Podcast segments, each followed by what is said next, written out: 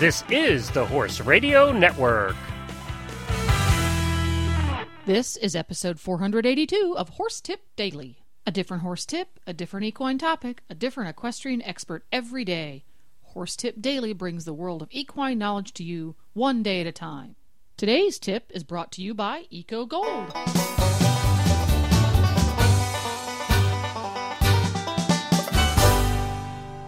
Coach Jen here, and thanks for tuning in to Horse Tip Daily. Today's tip is from Bobby Costello, who grew up fox hunting and showing in South Hamilton, Massachusetts, the original location of the United States Equestrian Team headquarters.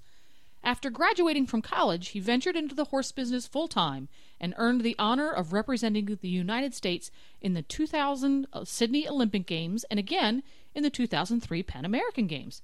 Bobby's tip today is about the pitfalls of changing bits. But first, a word about today's sponsor. Eco Gold.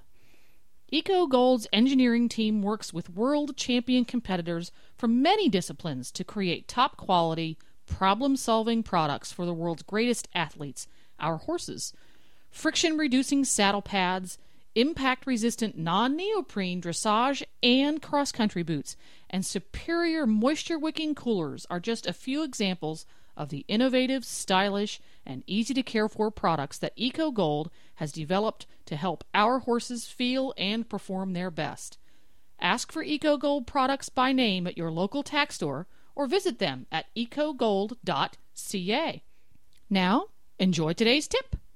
Teaching all these clinics to see the, the array of bits that end up showing up. And um, and you know people you know you, I always kind of check out uh, who's using what and kind of quiz them on on why they're using this type of bit as opposed to that type of bit. And um, and I I don't know. I just find that people don't really oftentimes have a have a really great reason why they're using you know uh, whatever kind of bit it is. So you know I spend a lot of time at the beginning talking to people about that. And um, you know, asking them about their horse and um, and and and trying to help them pick out maybe a bit that might be a little bit more um, suitable. Um, I, I, you know, uh, these um, there's one type of bit um, that I find that a lot of people come in um, that are very popular. They're those uh, three ring bits um, that that I just find um, that they're the ones that the the rein can be either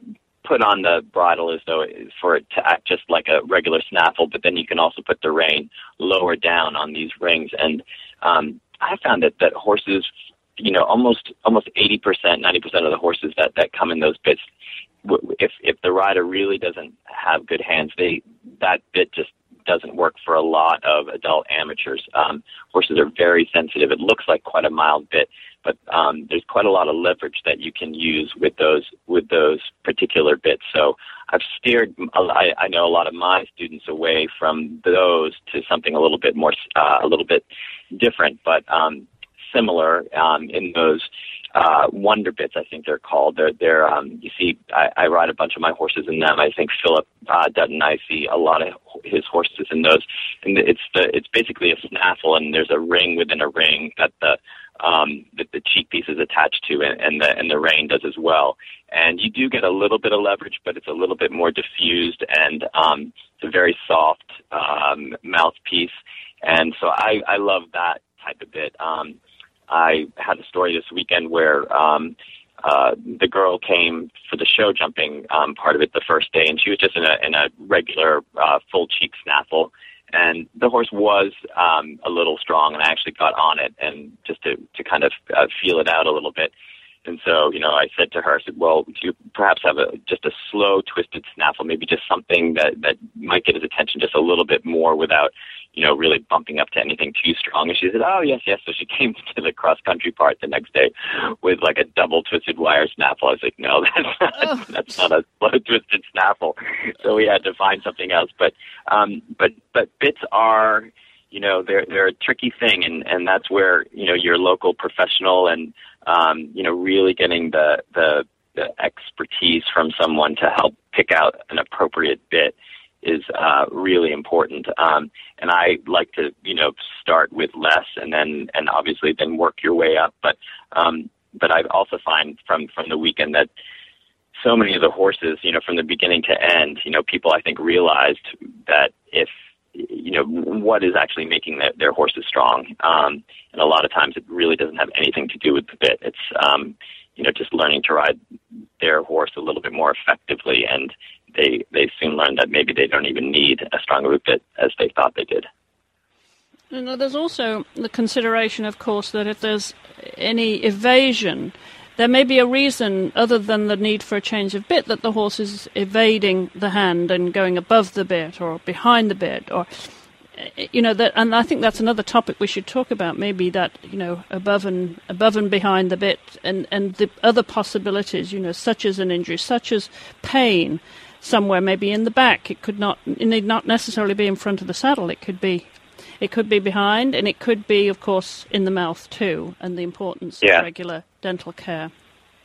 Definitely, I, I remember. Um, I'll always remember had, having a conversation with Beth Perkins, who has, you know, obviously uh, been around the event scene for decades, and she's still such a such an excellent, excellent competitor and rider. And um, you know, she was you know, once again saying how you know we we relearn the same things over and over again. That you know when we when we're dealing with a resistance, when we're dealing with uh, a horse that's really going through a, a difficult patch, that um, you know more times than not it does have to do with something physical that the horse is feeling a, a little bit of pain somewhere, and how important it is to be really in tune with our horses and and and not hesitate to investigate. You know, w- you know the really the root cause of any evasion or, or difficulty that, that you might be um, experiencing. So, um, you know, that that's definitely something to, to really um, keep at the forefront of your, your mind, like how your horse is feeling physically and how that then may translate into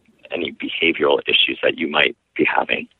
And so important, as you said, Bobby, to seek really good advice. You know, if you feel your horse is not going well in that bit, you know, before you go and change the bit, get some good advice from a professional as to why that horse might not be going well, or, or it may be just jumping or galloping he's not going as well. Maybe on the flat he's fine. There may be a reason behind it all, and really spend time to investigate the reason and get very good advice before you go shopping. Of course, we encourage you to shop at bitofbritain.com where there is a terrific selection of bits, but uh, you, you, know, don't go there with a blank checkbook and think, well, you know, they're all they all look like they might work, and uh, there's so many choices. Be sure that you get the right bit for your horse. And uh, going back to that three ring.